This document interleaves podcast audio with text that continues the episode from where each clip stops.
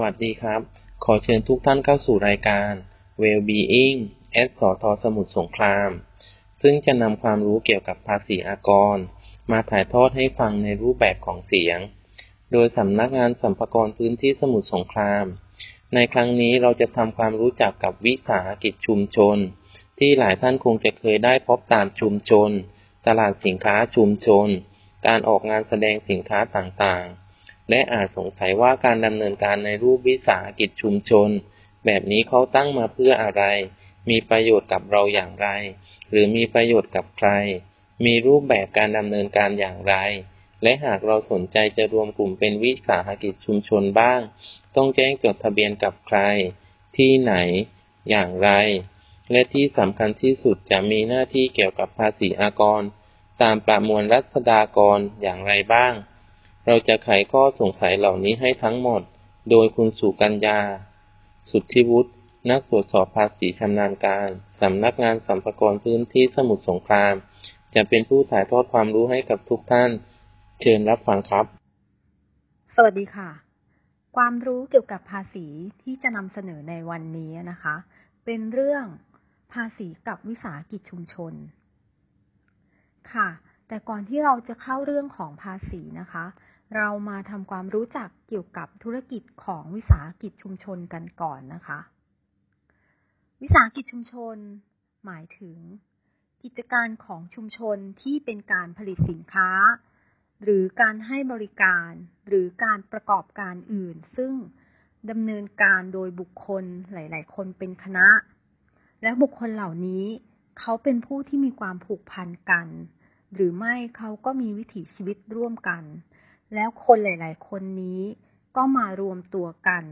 โดยพวกเขาจะใช้ความรู้ภูมิปัญญา วัฒนธรรม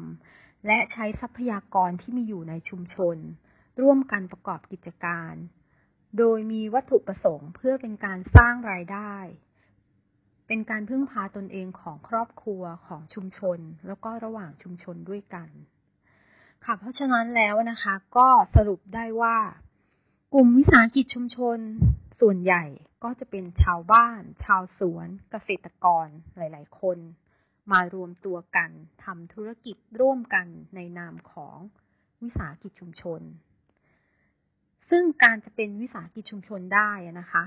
ก็จะต้องไปจดทะเบียนกับกรมส่งเสริมการเกษตร กระทรวงเกษตรและสหกรณ์การเกษตร ค่ะสำหรับรูปแบบของวิสาหกิจชุมชนนะคะ ก็มีทั้งที่เป็นบุคคลธรรมดา ซึ่งก็ได้แก่ห้างหุ้นส่วนสามัญหรือคณะบุคคลที่ไม่ใช่นิติบุคคล และในรูปแบบของนิติบุคคล ซึ่งก็จะได้แก่ ห้างหุ้นส่วนสามัญจดทะเบียน ห้างหุ้นส่วนจำกัด บริษัทจำกัด แล้วก็รวมถึงบริษัทมหาชนจำกัด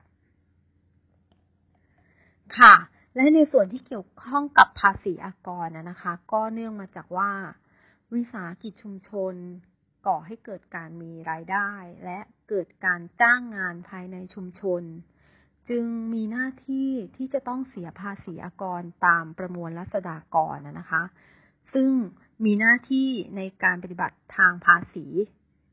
สองข้อหลักๆด้วยกันนะคะ ก็คือข้อที่หนึ่งมีหน้าที่ในการขอเลขประจำตัวผู้เสียภาษีอากร ค่ะ โดยวิสาหกิจชุมชนนะคะ ที่ประกอบการในรูปแบบของบุคคลธรรมดา จะต้องทำการยื่นคำร้องขอมีเลขประจำตัวผู้เสียภาษีนะคะ ด้วยแบบคำร้องรอป10.2 โดยนำไปยื่นนะที่สำนักงงานสรรพากรพื้นที่ หรือสำนักงงานสรรพากรพื้นที่สาขาที่วิสาหกิจชุมชนนั้น มีสถานประกอบการตั้งอยู่นะคะ โดยจะต้องดำเนินการยื่นคำร้องภายใน 60 วัน นับแต่วันที่มีเงินได้พึงประเมินนะคะ ก็คือต้องดำเนินการไปขอมีเลขภายใน 60 วัน นับตั้งแต่วันที่วิสาหกิจชุมชนเริ่มมีรายได้นะคะ แต่ถ้าวิสาหกิจชุมชนที่เป็นนิติบุคคล แล้วก็ได้ดำเนินการจดทะเบียนนิติบุคคลกับกรมพัฒนาธุรกิจการค้าแล้วนะคะ ก็จะได้เลขทะเบียนนิติบุคคล 13 หลัก ก็ให้ใช้เลขทะเบียนนิติบุคคลนั้น เป็นเลขประจำตัวผู้เสียภาษีอากรได้เลยนะคะ โดยที่ไม่ต้องมายื่นคำร้องขอมีเลขกับสำนักงงานสรรพากรอีกนะคะ หน้าที่ที่สองนะคะก็คือ หน้าที่ในการยื่นแบบแสดงรายการและชำระภาษีนะคะ กรณีนี้นะคะก็คือให้ดูว่า รายได้ที่วิสาหกิจชุมชนได้รับ เกี่ยวข้องกับภาษีประเภทใดบ้างนะคะ ก็ให้ปฏิบัติตามวิธีการแล้วก็หลักเกณฑ์ของภาษีแต่ละประเภทนะคะ ซึ่งมีอยู่ด้วยกันทั้งหมด 5 ประเภทภาษีด้วยกันนะคะ ครับก็จบไปแล้วสำหรับการทำความรู้จักกับวิสาหกิจชุมชน และในตอนต่อไปจะเป็นความรู้อย่างละเอียด ว่าหน้าที่ทางภาษีอากรของวิสาหกิจชุมชน ต้องมีหน้าที่ยื่นแบบแสดงรายการภาษีประเภทอะไรบ้าง โปรดติดตามตอนต่อไปครับ